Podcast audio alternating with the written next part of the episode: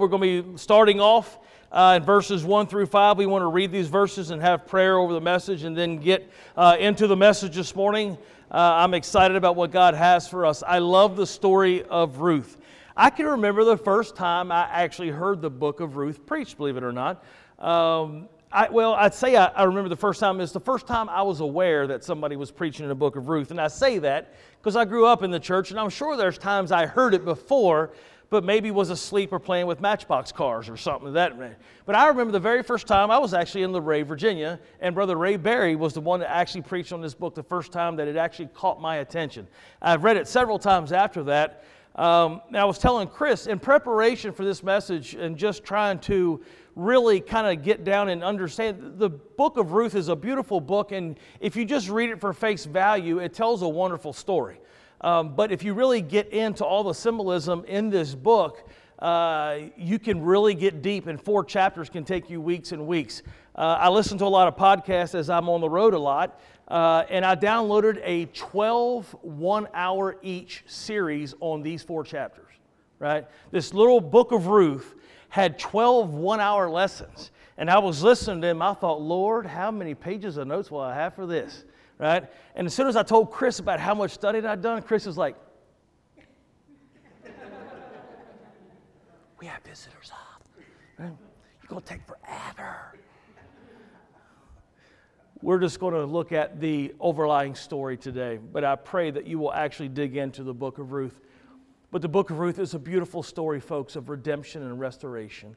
And if there's something that we need to be preaching well today and in our time that we live, is redemption in Christ and restoration for those who maybe have been hurt by the church or maybe have just kind of grown cold on the Lord. I want you to know today that if you're here and maybe you fall in that category of sometimes we just kind of get cold, sometimes we just I don't know. It's, it's, it's not that we don't love God. It's just sometimes I think we love ourselves more and we just get caught up in everything that's going on. I want you to know today that God loves you as much today as He ever has loved you, and it's time to come home. Amen. Or if you're here today and you've never known Him, if you're here today and you've never, never known love, because I can tell you this if you don't know Christ, then you don't know love. Amen. You've never met love. You may have some people around you that say they love you. You may even have a spouse that'll just confess their dying love to you. But I can tell you today that as much as I'm loved by my beautiful wife, my wife loves me. Listen, she loves me. Amen. The other day, I went to go get up out of the couch to get myself a glass of tea, and I was getting up. She says, What are you doing? Getting a glass of tea, right? What do you mean, what am I doing? I would have gotten that for you. I'm like, well, you're not my servant. You're not my maid. I can get up and get my own iced tea. She goes, you don't understand. I just love doing things for you. You know, that love that she shows me, listen, it's wonderful and it's beautiful, but it still can't crash, scratch the surface of how much God loves me this morning and how much God loves you. And we're going to see in this story today how much God loves you. It's a story of love and redemption that never once has the word love in it. Because real love doesn't have to be said or spoken, real love is shown. Amen. And we're going to see how God shows his love. Ruth, chapter 1, we're going to read verses 1 through 5, and then we're going to go into prayer. And it starts like this It says, In the days when the judges ruled, there was a famine in the land. And a man of Bethlehem in Judah went to sojourn in the land of Moab, he and his wife and his two sons. The name of the man was Elimelech and the name of his wife was Naomi, and the names of his two sons were Mahlon and Chilion. And they were Ephrathites from Bethlehem in Judah. Now they went into the country of Moab and remained there. But Elimelech, the husband of Naomi, died, and she was left with her two sons. These took Moabite wives, and the name of one was Orpah, and the other was Ruth. And they lived there about ten years. And both Mahlon and Chilion died, so that the woman was left without her two sons and her husband. Let's pray. Father, we love you today. And Lord, as we look in your scripture and your word, the beautiful story of redemption, Father, I pray that, um, Lord, I pray that, that hearts won't listen to me, but Father, will listen to you. Lord, we pray for your spirit to just touch our hearts today. That you give us the wisdom and the words that we need for this hour. But Father, it's not about us. We want it to be all about you, all about your love and how much you care for us. So, Father, I pray today, Lord, that I'm able to get out of the way. And Lord, that you use me in spite of my, Lord, in spite of my deficiencies, in spite of my, my stuttering and stammering, Lord, it seems to get worse and worse every day. Father, I still pray that you use us, Lord, for your glory. And that you're able, Lord, to, with your spirit, Lord, rise above, Lord, my, my limits in the flesh. And Lord, allow your story of redemption to ring in our hearts true and clear. And we pray this, Lord, today in the name of your Son, Jesus. Amen. Y'all can be seated. The story starts off in a time, it says, where the judges rule. And actually, uh, if you look at this story of redemption, it's happening in a time that actually falls in between the book of Judges uh, and the book of Samuel when we see a king is getting ready to come uh, into the picture. And the time of Judges is a unique time because in a lot of times in the chapter of Judges, you'll see that it says that, and the people did uh, as their heart desired. The people did kind of what they wanted. And so we see that the story enters in on a time where there had been a famine in the land uh, of Bethlehem. And there had been this famine there, and so they were really struggling to, to find food to eat uh, and to be able to feed their families. And what's unique about that is they are living in a land uh, that God had promised them. They are living in the promised land, which the Bible says that it actually was green and, and, and it was great for growing crops. And it was a land that was flowing, the Bible says, with milk and honey. And this was, listen, if there was a place that you were going to want to live uh, to be able to make sure all your needs were met, such as food and water, this is the place to be. The best fertile ground. Maybe if you remember uh, back in school learning about the Fertile Crescent, uh, we're, we're looking at this area here that, uh, and it was a, a great land for growing things, but there, listen, there had been a famine now. They were living in a land of promise, but there was a famine. And how does that happen? One has to ask themselves, how do they end up in a famine when they're living in a land that is flowing with milk and honey? Well, it's very clear because God had actually told his people, as long as you're obedient, I will take care of you. But when you become disobedient, then you will know what it's like to not have my hand. And so they're living in a time where obviously disobedience has occurred and there's a famine in the land. And so now, instead of just waiting it out, instead of just saying, you know what, God, we're going to we're going to have a revival, we're going to get back to serving you because we know that when we serve you with all of our hearts, we know that when we give you all of us, we know that you do great things for your people. And you said that we would never be begging for bread. And, and here we are in this time. So I know, God, that, that it has to do something with us. Instead of getting right with God and talking to God, they decided they was going to go look for another place that might be better. Amen. You ever been there? You ever been in a time where, where you were living for God and things just wasn't going so good and you were starting to get upset with God and, and discontent with God because God is not doing things your way? I can tell you that when you get in those times, look to yourself. Don't be looking at God and asking God why He's not doing what He's supposed to be doing because He's doing exactly what a good, good Father does. Amen. A good, good Father will not allow you to go against Him, He will not allow you to live in disobedience and think that everything is going to be all right and just tell you that everything is going to be rainbows and unicorns. Listen, God doesn't work that way. He is a good, good, great Father who loves us so much that He says, Listen, if you try to live in opposition to me, I'll show you what it looks like because my true desire for you is to come back. And you won't come back if I give you everything that you want. So instead of, instead of just getting right with God and waiting it out, they decide, eh, Elimelech decides that he's going to take his wife Naomi and they're going to go to Moab. Now, listen, Moab is a place that, first off, was never as fertile as it was in the promised land. Moab is a long ways away. This is what Dr. David Guzik said about going to Moab. He said to do so, they had to hike through the desolate Jericho Pass, through the Judean wilderness near the Dead Sea, going across the Jordan River to get into the land of Moab. This was a definite departure from the promised land of Israel and a return toward the wilderness from which God had delivered Israel hundreds of years before. These were clearly steps in the wrong direction. So here's uh, Elimelech, Elimelech, that, that guy, right? I'm just going to call him E, Big E, right? Here's Big E and his wife Naomi, right? Uh, when his mother gave him a name like that, she meant for a, a nickname to come in there somewhere, amen? And so here is uh, Big E and his wife, and they decide instead of waiting this thing out, they're going to go over, and they went a long ways away to a place that was not known for having fertile ground. Matter of fact, you know what Moab was really known for? The first time we see Moab, we could go all the way back to Lot. You remember Lot when him and his wife went into to, to Sodom? You remember when he went into that place and, and there God delivered him out of it and he told, he told him not to look back and, and Lot's wife looked back and she turned into a pillar of salt and there was Lot left with his two daughters. And then his two daughters decided that they didn't have any heirs, so we know what they did, right? They got Lot drunk and they actually uh, got pregnant by, their, by Lot. I'll just leave it at that. And so we see that one of the places, that the one daughter ended up was Moab. And that's where we see Moab kind of come into the picture. Moab is known for everything that is despicable to God. But not only that, you know, in Moab, they actually served pagan gods, and they even found that they had this, uh, they had this altar there that was shaped like a lap, and it had a slanted, uh, a slanted rock. And if you ever see in the Bible where it talks about passing their babies through the fire, you know what that meant? They would actually sacrifice babies and they would lay him on that stone, that hot stone that was fired up into a big fire, and they would lay him there and they would roll down into the fire, sacrificing their babies, thinking that God was somehow going to listen to that. That is where they are headed. They are headed so far away from God that they really can't see the light of day. And you know, I don't know about you, but I've been there.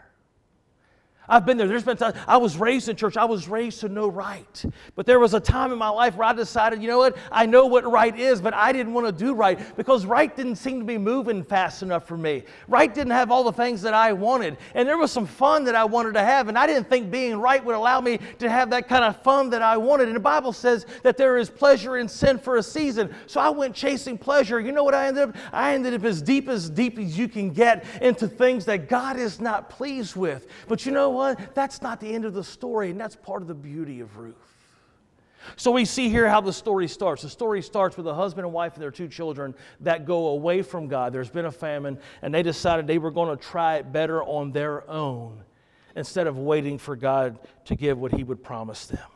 And so we see that when Elimelech and Naomi show up here in Moab, if not as, as if things weren't already bad, right? As if they weren't already kind of starving for food and having a rough time, things would actually take a turn for the worse, if you can believe that. So let's pick up at verse 6. Now, there's a lot of Bible reading, so I want you to keep your Bible handy and I want you to read along. I thought about just telling you the story and, and forego all the scripture reading, but I, I, just love the scripture. And I think the scripture can say a lot more to your heart today than I can. So I'll let the scripture do its work. How about that? Amen? I'll trust God that, that His word can do it all by itself. It doesn't really need me. Amen? It says this Then she arose with her daughters in law. So, oh, oh, let me back up for a second.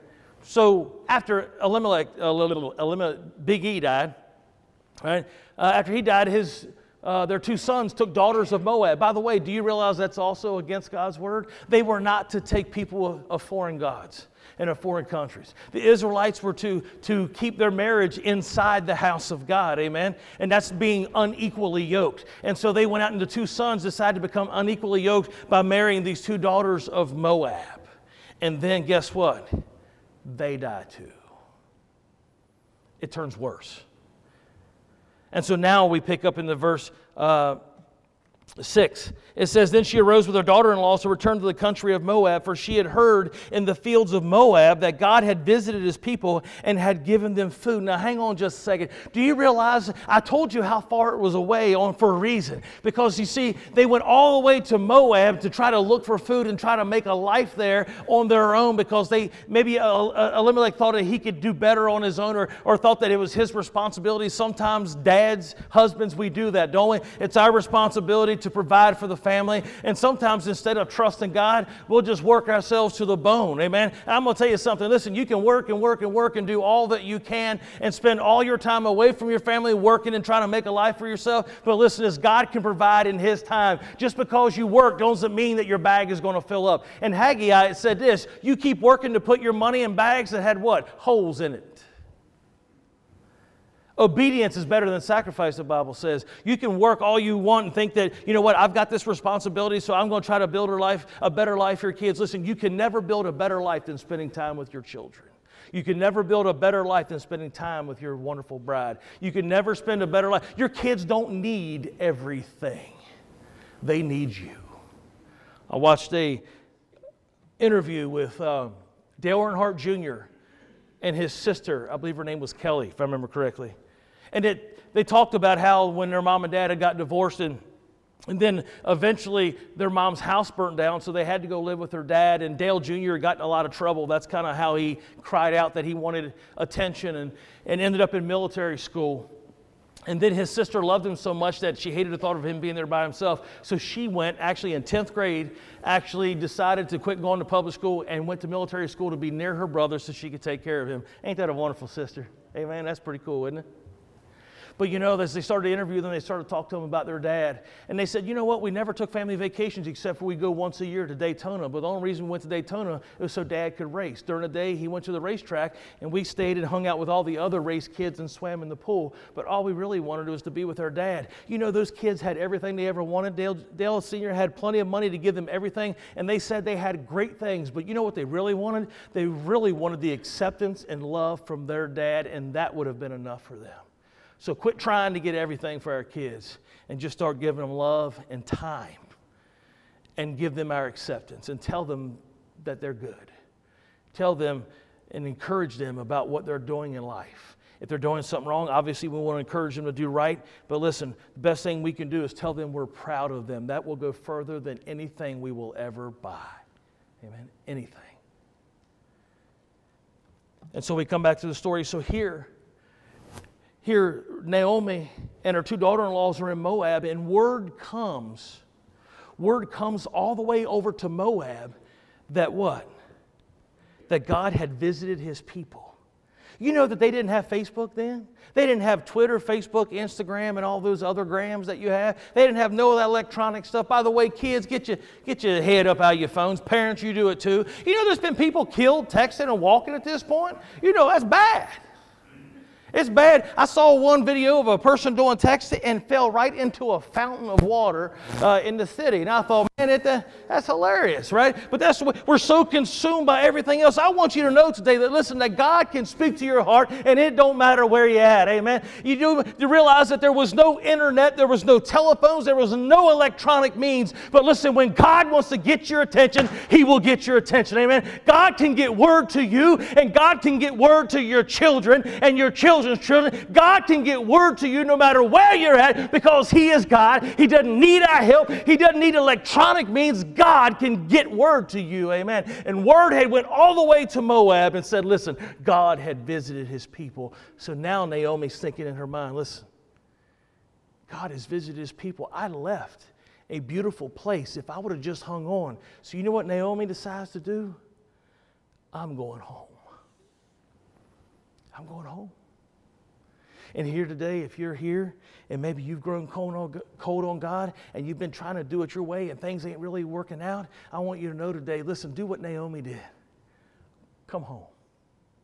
Let's look at the scripture. It says this So she set out from the place where she was with her two daughter in law, and they went away to return to the land of Judah. But Naomi said to her two daughters in law, Go and return each of you to her mother's house. May the Lord deal kindly with you as you have dealt with the dead and me. In other words, she says, You've been really good to me. You have loved me through the process of my husband dying as well as my two sons dying. So, you know, I thank you for all your kindness. And it says, The Lord grant you that you may find rest, each of you, in the house uh, of her husband. Then she kissed him, and they lifted up their voices and wept. And they said to her, No, we will return to your people. But Naomi said this Turn back, my daughters. Why will you go with me? Have I yet any sons in my womb that they may become your husbands? In other words, in the time of in the biblical times, if if a if a, a, woman's husband was to die and he had other brothers, then the next brother would actually take that wife. We see that story in the story of Judah, uh, Judah and, and Tamar. It says, But Naomi said, Turn back, my daughters. Will you go with me? Have I yet sons in my womb that you may become husbands? Turn back, my daughters, and go your way, for I'm too old to have a husband. If I, should, if I should say I have hope, then even I should have a husband this night and bear sons. Would you therefore wait until they were grown? Would you therefore refrain from marrying? No, my daughters, for it is exceedingly bitter for me to, for your sake, that the hand of the Lord has gone out against me. Then they lifted up their voices and wept again, and Orpha kissed her mother in law, and but Ruth clung to her. And she said, See, your sister in law has gone back to her people and to her gods. Return after your sister in law. But Ruth said, Do not urge me to leave or to go from return from following you. For where I go, for where you go, I will go, and where you lodge, I will lodge. Your people shall be my people, and your God, my God. Where you die, I will die, and there I will be buried. May the Lord do so to me, and more also, if anything but death parts me from you. And when Naomi saw that she was determined to go with her, she said no more. Naomi and Ruth now return home. So the two of them went on until they came to Bethlehem. And when they came to Bethlehem, the whole town was stirred because of them. And the woman said, Is this Naomi? And she said to them, Do not call me Naomi, just call me Mara, for Almighty has dealt very bitterly with me. I went away full, and the Lord has brought me back empty. You know, just hang on a second right there. She says, I went away full, but the land was in famine. What did she mean? You know what she meant? When I left here, we may have been a little hungry. When we left here, times may have been hard, but I had my family. I had my husband. I had my kids. You know, so often in our homes we think that we're poor, we think that we that we need more, or you know, we're already rich. God has already blessed us so greatly. And you know what she's saying here? I left full. You know, I didn't realize it at the time. But now that I've lost everything, I realize that I was full and I should have never left here. And you know, sometimes it ought to make us cause to stop and think for a second. You know what? I am full today. I've probably got less physical things today than I've ever had in the last 20 years, but I've never felt so rich in all my life. Listen, it's one thing I always just say that I grew up in a house with wheels on it. I now live in one with wheels on it. Now, they're going to be mag wheels soon. I've been saving up. Denise and Terry pull in that Challenger and got them polished wheels, and I thought they'd look real good on my camper. And you know, I've had some things in my life, and you know, I, and I think about uh, the decisions that I've made where I thought I didn't have enough where I live, so I had to build a house three times the size, and had to have all these things. But as each thing that I put in front of God, each thing that I, that I, I started to put in front of my family, just kept pulling me further and further away from being rich. The fact is, the more I got, the poorer I got. And it took me realizing that, you know what, I had already been rich. And the best thing I could do was get rid of those things which comes between me and my God, between me and my wife, and between me and my children. It takes all my time. And now I'm telling you, I am rich. And she says, I left here full, and now I come back. Call me Mara, for Almighty God has dealt bitterly with me and says, Why call me Naomi when the Lord has testified against me and Almighty has brought calamity upon me? So Naomi returned, and Ruth the, Moab, the, the Moabite, her daughter in law, with her, who returned from the country of Moab, and they came to Bethlehem at the beginning of the barley harvest. So now we see that her two daughter in laws have went a little ways with her. But you know, Orpha, the other one, First time I saw that, I thought her name was Oprah, and I thought, man, I didn't realize Oprah's name was biblical. Turns out I was wrong because the English language kind of gets, you know, then it's got the same letters in it, amen? If it's got the same letters, it's got to be close the way I see things, right? My English ain't so good sometimes. And so, but she had her two daughters, Ruth and Orpha. They went a ways. And you know what's sad about this story? Is Orpha was this close to finding out what redemption looked like.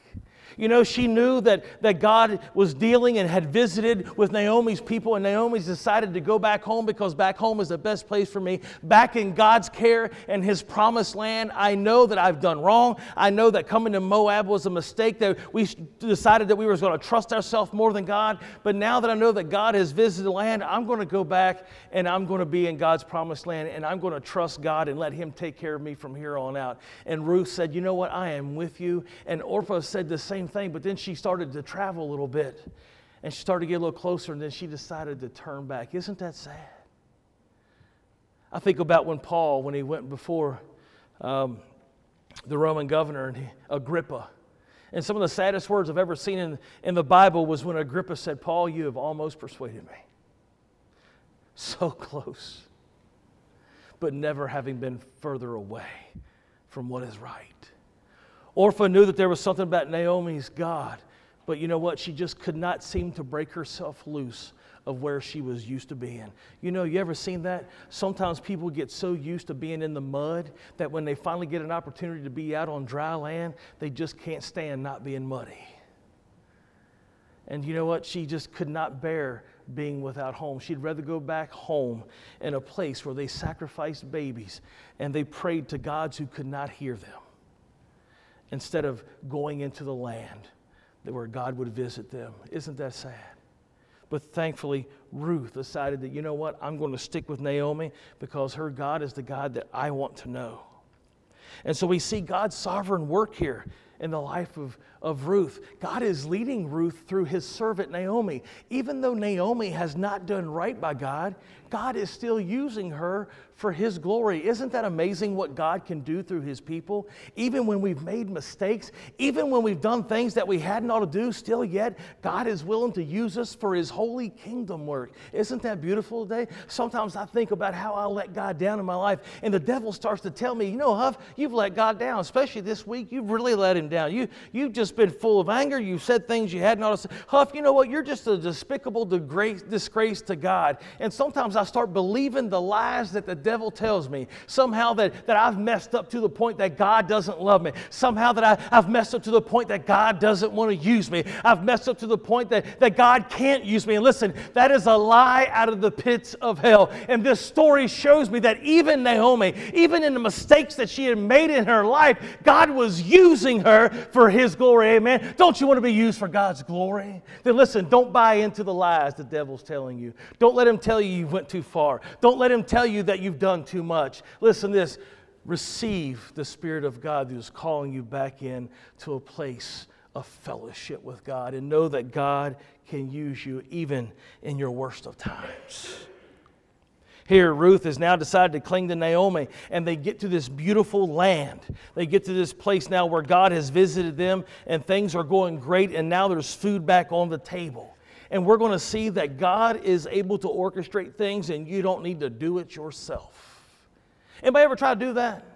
You know that there's some problems, and you know this person's got an issue, and there's an issue over here, and we just start thinking in our mind uh, how we can orchestrate things to fix them. Anybody else try to fix other people's problems? Can I get a witness in here? Right? You ever had anybody try to fix your problems and theirs as bad as yours, and you're like, seriously? Y'all know what I'm saying? I mean, we, we, call that pot calling the kettle black. Y'all know what I'm saying? Hey, you want to come over here and scrub my kettle, and yours got all kind of junk in it. You know what I mean? We try to go around fixing stuff. Or we sometimes have issues in life, and, you know, and we have relational problems, sometimes even in our marriages with our children, all these other things. And we, we set about trying to fix stuff. I'm a fix it person, right? Wives, let me tell you something about your husbands. God made men special and unique. Amen. We are works of God, and we like to fix stuff. Amen. If you don't think we like to fix stuff, go to Lowe's on a Saturday and see what happens. These guys in there trying to fix stuff. You ever seen a guy in the plumbing aisle and you know that dude ain't never worked on plumbing in his life? Y'all know what I'm saying? And he buying that new torch set. You're like, oof. Call a plumber, dude. This is how you fix that. Write a check. Amen. I tell you how to fix it right? Get your checkbook out of your credit card. That's going to fix this problem because if you fire that torch up in your house, I'm going to tell you the fire company going to be fixing something. Or any y'all ever see them people going through Lowe's and their wives are telling them what they need to get because they didn't wash home and garden while the husband was at work? Yeah. Oh, can I get a witness? Can I get it? Listen, listen, they'll tell you what tools you need. What kind of stuff? They'll tell you the material. I've got the material list right here. I've already made a material list. Let's go to Lowe's. I've already got the tools. I've even looked at your shop. You're missing these three tools, so I'm going to let you buy some new tools. Going to let us buy. Going to let. Father's Day and birthdays, y'all get tools, or am I the only one gets that stuff? You get a tool, you're like, thank you. Wait a second, I got to fix something.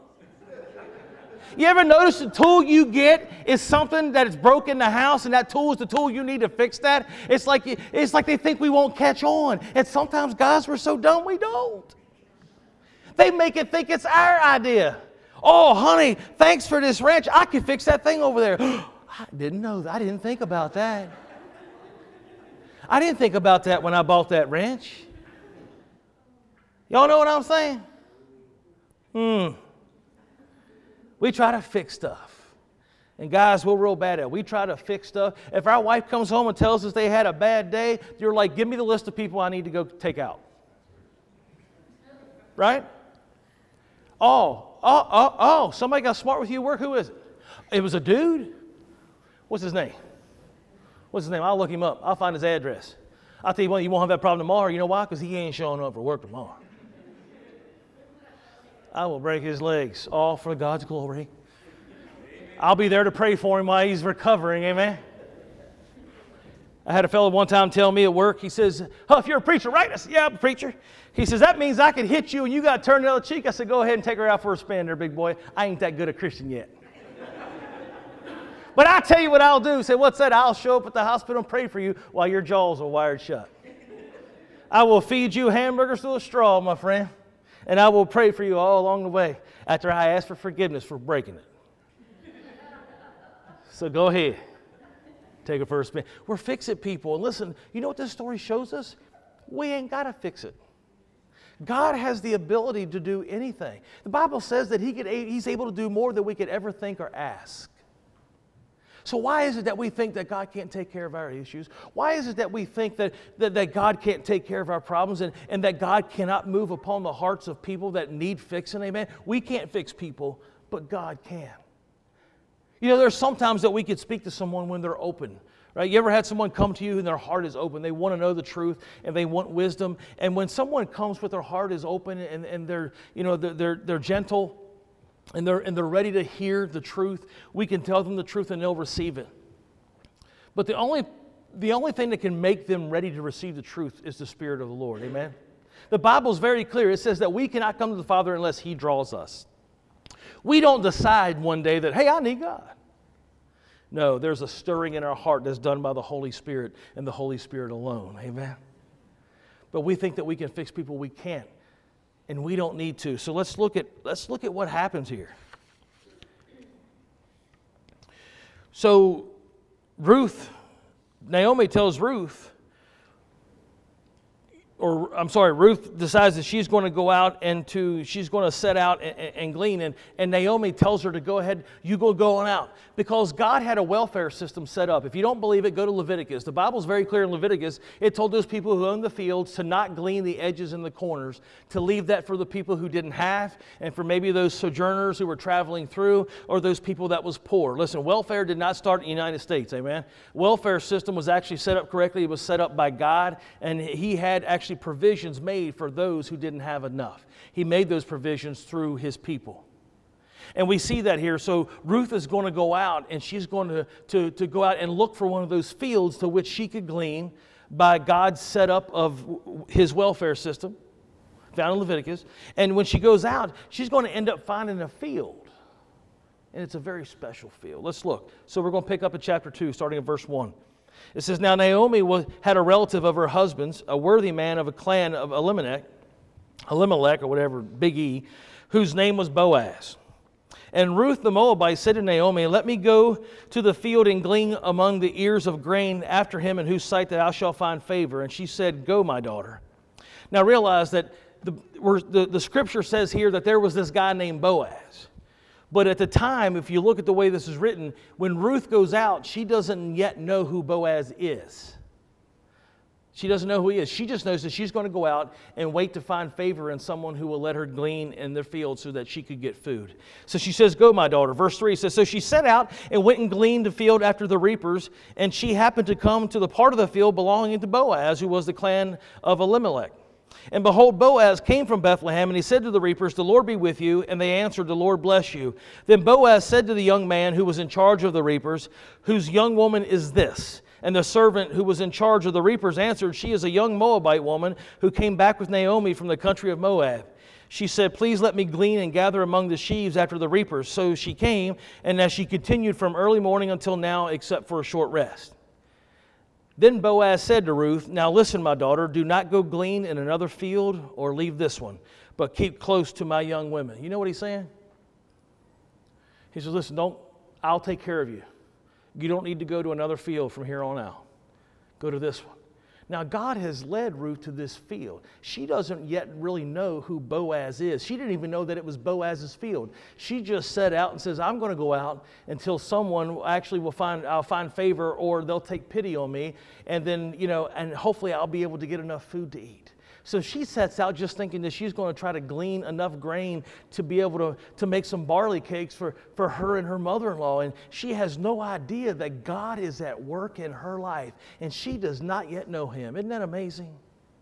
That God loves us so much that He's at work in our lives even before we ever say that we want Him. He is already at work. She has done land smack dab in the field of someone who's going to, well, let's just read. said, Then Boaz said, Ruth, listen, my daughter, do not go glean another field or leave this one.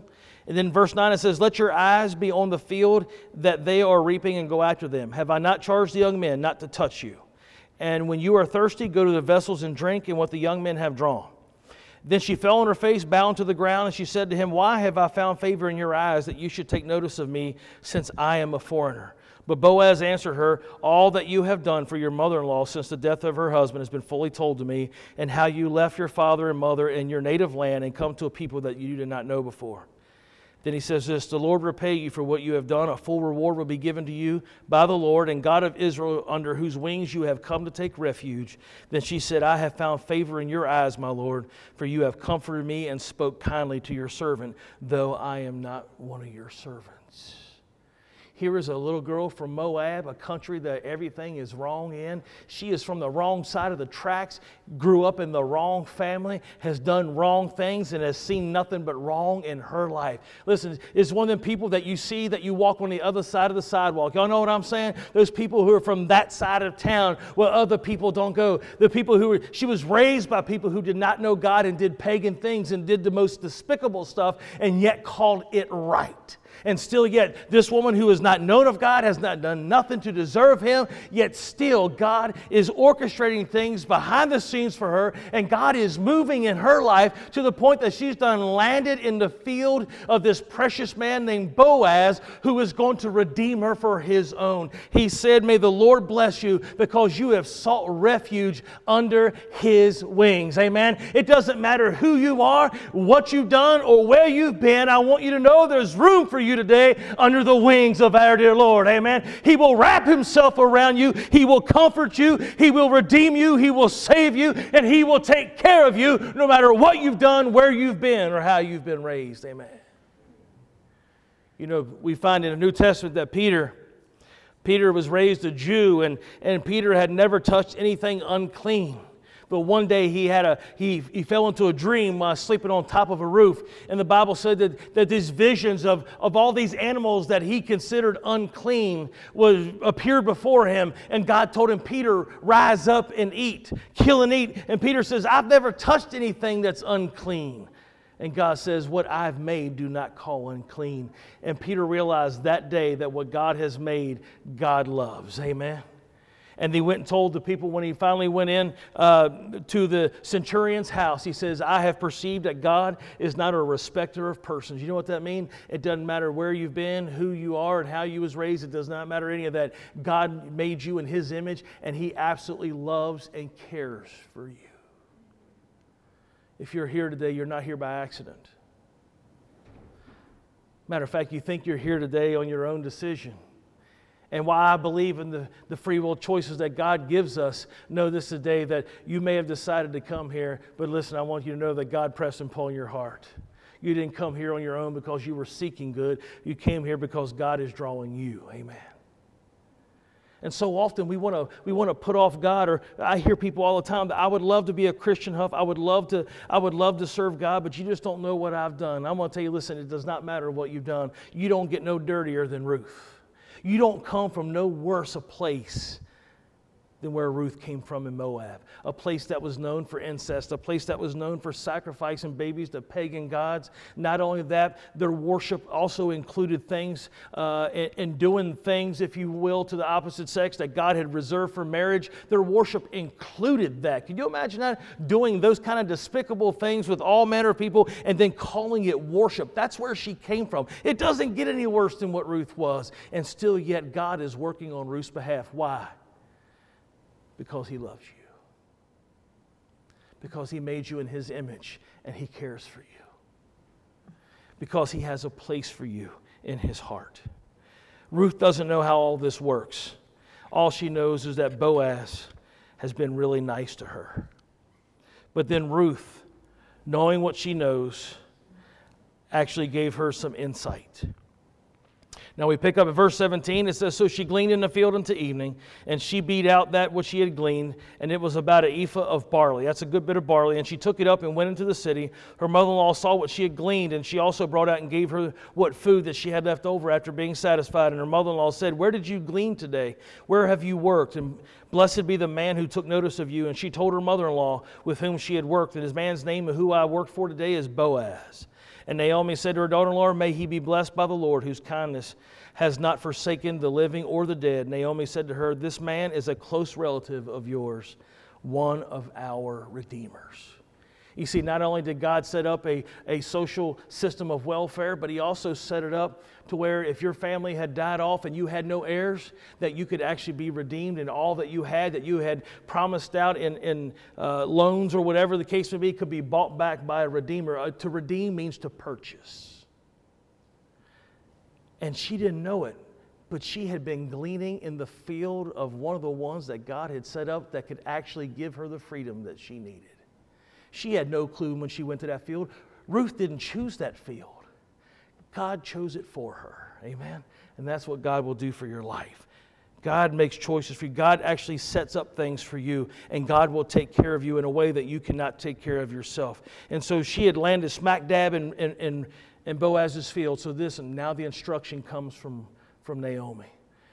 She says, Okay, you didn't realize this, but you ended up gleaning in the, in the land of someone who is actually our near kinsman, and he can redeem you. So here's what I want you to do. And listen, if you're here today and you want the peace that passes all understanding, if you want to be able to sing, Good, good Father, it's who you are, and I'm loved by you, that's who I am, then listen, here's what you need to know today. Let's look at what Naomi tells Ruth to do. Then Naomi, her mother in law, said to her, My daughter, should I not seek rest for you that it may be well with you? Is not Boaz our relative with who the, uh, young women you were?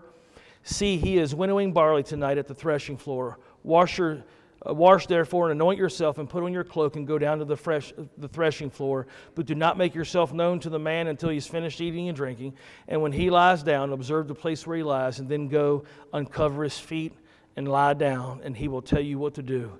And she replied, All that you say, I will do. Think about what she said. Listen, Boaz is going to be there. He's going to be working on the threshing floor tonight. But when he gets done, here was what I want you to do. When he lays down, I want you to go uncover his feet, and I want you to lay down at his feet. Let me tell you this today the Savior has got his arms wide open for you today, and all you got to do is just kneel down at his feet. Just throw yourself down at his feet. Listen, and that's telling him, you know what, God, I want you. See, he is a perfect gentleman. He will not take you over. But listen, he says that if you believe in your heart and you confess him with your mouth that he is Lord, he says that you will be saved. Will you, will you just take yourself and just, just lay yourself down at his feet today? Just kneel down before him and say, God, I want to call you Lord. And I want you to cover me with your covering as only you can. Would you cover me with your righteousness? Make me white in your sight, not because of what I done, because of what you done. Now listen to Boaz's response. It says, So she went down to the threshing floor and did just what her mother in law had told her. And when Boaz had eaten and drunk and his heart was merry, he went to lie down at the end of the heap of grain. And then she came softly and uncovered his feet and lay down. He said she came softly. She didn't come like she owned a place. She didn't come demanding, did she? She just came and just softly, softly pulled the cover back from his feet and laid there ever so gently. And says, And at midnight the man startled turned over, and behold, there was a woman lay at his feet. And He says, Who are you? And she goes, I am Ruth, your servant. Spread your wings over your servant, for you are a redeemer. And then he said, May you be blessed by the Lord, my daughter. You have made this kindness greater than the, in the first, in that you have not gone out after young men, whether poor or rich. And now, my daughter, do not fear. I will do for you what you ask. For all my fellow townsmen will know that, uh, that you are a worthy woman. And now it is true that I am a redeemer, yet there is a redeemer nearer than, nearer than I. Remain tonight and in the morning. If he will redeem you, good, let him do it. But if he will not redeem you, then as the Lord lives, I will redeem you. Lie down until the morning. You know what he says? Rest. David said that weeping may endure through the night, but joy, joy comes in the morning. You know, sometimes we just have to do that. Sometimes we just have to lay ourselves down before God. Not only in, not only in coming to Him and asking Him to be Lord of our life, but you know, sometimes in our lives when, when we just have, we just gone astray or, or when we've just kind of grown cold from him and or when we've just kind of just gone away and started doing things our own way i find that sometimes that, that when i finally come to my senses you know what i do? I just have to go lay myself before him and say god i, I, I know that i'm your child. I know that you haven't forgotten me but i'm just laying myself before you because you know what? God i've been trying to do it my own way and i just want to be back in fellowship with you. Do you want fellowship with him it's not that God loves you or turns his back on you, but sometimes we just simply walk in a way that is, that is not consistent with his word. And, and God just has to let us know what it feels like to, to not have that comfort and what it feels like to, to not have those provisions. And that's what Naomi experienced. She knew she went to Moab and tried to make a life for herself, but it just life got worse. So now she's decided to come home. And she's brought Ruth with her, who's never known God at all. And she tells Ruth, lay down before his feet to your Redeemer, and he will accept you. So now we go to chapter 4 as we close the chapter, and it says this. Now Boaz had gone up to the gate and sat there, and behold, the Redeemer of whom Boaz had spoken uh, came by. So Boaz said, Turn aside, friend, and sit down here. And he turned aside and sat down. Then he took ten men of the elders into the city and said, Sit down here. So they sat down, and then he said to the Redeemer, Naomi, who has come back from the country of Moab, is selling the parcel of land that belonged to our relative Elimelech. And so I thought I would tell you of it and say, Buy it in the presence of those sitting here and in the presence of the elders of my people. If you will redeem it, redeem it. But if you will not, tell me that I may know, for there is no one besides you to redeem it after, and I come after you. And he said, I will redeem it. And then Boaz said, The day you buy the field from the hand of Naomi, you also acquire Ruth, the Moabite, the widow of the dead, in order to perpetuate the name of the dead in his inheritance. Then the Redeemer said, I cannot redeem it for myself, lest I impair my own inheritance. Take my right of redemption yourself, for I cannot redeem it. Now, let me explain that. It's a little confusing. Boaz was the, what they call the kinsman redeemer but there was another one that was ahead. In other words, there was one who was further up in the line, closer in relation. He said, I have to go to him first. And so he went to him and said, Hey, Naomi's selling this piece of land. He's like, All right, I'll buy it.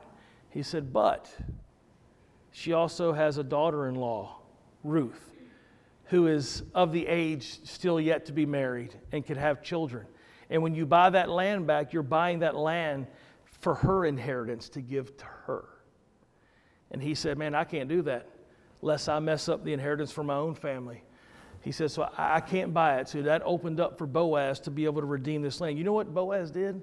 You see, you have to really kind of, again, you could study this over and over, and I'm getting ready to close, but this is what he did. Boaz bought the land so that Ruth would have an inheritance. He bought the land not for himself, but he bought the land so that she would have an inheritance for her people and for her children. Because, see, that's what the Redeemer, Jesus didn't give his life for us so that he could have something. Sometimes we think that we want to bargain with Jesus. Sometimes we think that, well, God, if you save me, or God, if you do this for me, then I'll do this. Listen, God already has all that he needs. Jesus gave his life a ransom for us, not for what he would get, but because of his love for us.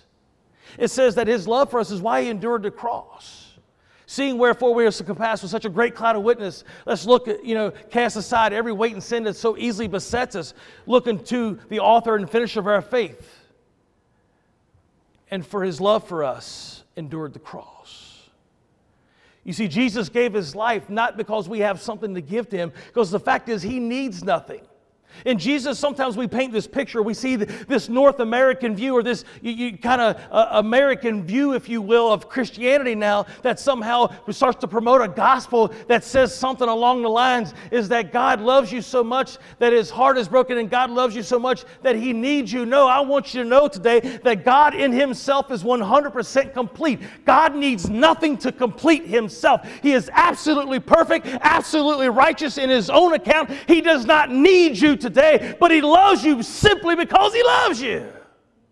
You don't bring anything to the table. You don't have anything that he needs. You don't have anything that he really has to have. He just simply loves you because you're made in his image. And he, as we see Boaz, gives us this beautiful picture of what a redeemer looks like. Jesus died on the cross, redeeming us. It means he paid the price for us, he paid the price for you. And listen, and if he'll pay the price for somebody like Ruth, won't he do it for you too? Not only did he redeem Ruth, but he also restored Naomi. Because when that land was bought by Boaz, not only did he give an inheritance for Ruth and her children, but he also restored Naomi to have a home and have a place. So, you know what? There's a story of redemption today, and there's a story of restoration that says this if you've never known him, he loves you. And no matter what side of the tracks you come from, no matter what you've done, he cares for you. Or if you're here today and you've grown cold on him, then realize just like Naomi had to go do things her way for a while, but she realized that her way did not get her anywhere. And you know what? She decided to come back home and we see here that God made provisions for her too. He took care of both the one who needed restoration and he took care of the one who needed redemption. And he will surely take care of you today. By the way, Ruth is pretty special when it comes to the lineage of Christ. Because I'll read the last few verses, near the last few verses of the chapter. It says this So Boaz took Ruth and she became his wife. Not only did he buy the land for her to take care of, to make sure she had a future, he took her as his own and he married her. So Boaz took Ruth, and she became his wife, and he went into her, and the Lord gave her conception, and she bore a son. Then the woman said to Naomi, Blessed be the Lord, who has not left you this day without a redeemer, and may his name be renowned in Israel. He said that he would be a restorer of life and a nourisher of your old age, for your daughter in law who loves you, who is more to you than seven sons, has given birth to him. And Naomi took the child and laid him on her lap and became his nurse. And the woman of the neighborhood gave him a name, saying, A son has been born to Naomi. They named him Obed. He was the father of Jesse, the father of David. So here was two women, their husbands had died, they had nothing. And a, and, and a, a woman who had no family in this time and age was just a castaway, wouldn't have lasted long. But yet, because they knew that there was something special back in the land that God had given, Naomi decided to come home. And Ruth said, If you're going home and your God's that good, then I'm going with you. And here we see now at the end of the story, not only was Ruth redeemed, Naomi restored, now Naomi has a little, has a little grandson on her lap. And now she's called blessed. You imagine that? She went from being a homeless widow to now she has a home and she has a family and she has a place in our heritage. And I love because you go to Matthew chapter 1 and it'll give you the lineage of Christ, and guess who's listed in there? Ruth a woman from the wrong side of the tracks ended up being the great great grandmother of the King David. Amen. One who was after God's own heart. God can take you and He can do for you what you can't do for yourself. You cannot orchestrate, you cannot make things go your way, but listen, if you'll trust God. Ruth had no idea where she was going in the field that day. She was just looking for a field. But God directed her path to a man named Boaz, and he took care of her. And here now we see oh, this beautiful great great grandmother of the beloved King David. Listen, God wants to use you, and God can take care of you. He can restore you, and He can redeem you if you will just lay at His feet today. Just ever so gently, humbly in prayer. Now, this is an actual picture to show us what this looks like. You ain't got to lay down on the altar today, but in prayer, would you lay yourself before Him and say, God, I've been looking for peace that I ain't been able to find anywhere else. I've been looking for a place of comfort. I've been looking for a place of protection. I feel like I'm all alone. I'm out in this world by myself. And I feel like I'm just, someone's ready to pounce on me at any moment. And I feel like I have nothing. I feel like all is gone. I'm just looking for a place of peace where I know that I am loved and that I am protected and that I'm cared for. Today, if you will humble yourself in prayer and lay yourself before the feet of God and say, God, here I am. I have nothing to offer, just myself. I'll tell you today, you will be accepted. you will be accepted. Would you stand to your feet?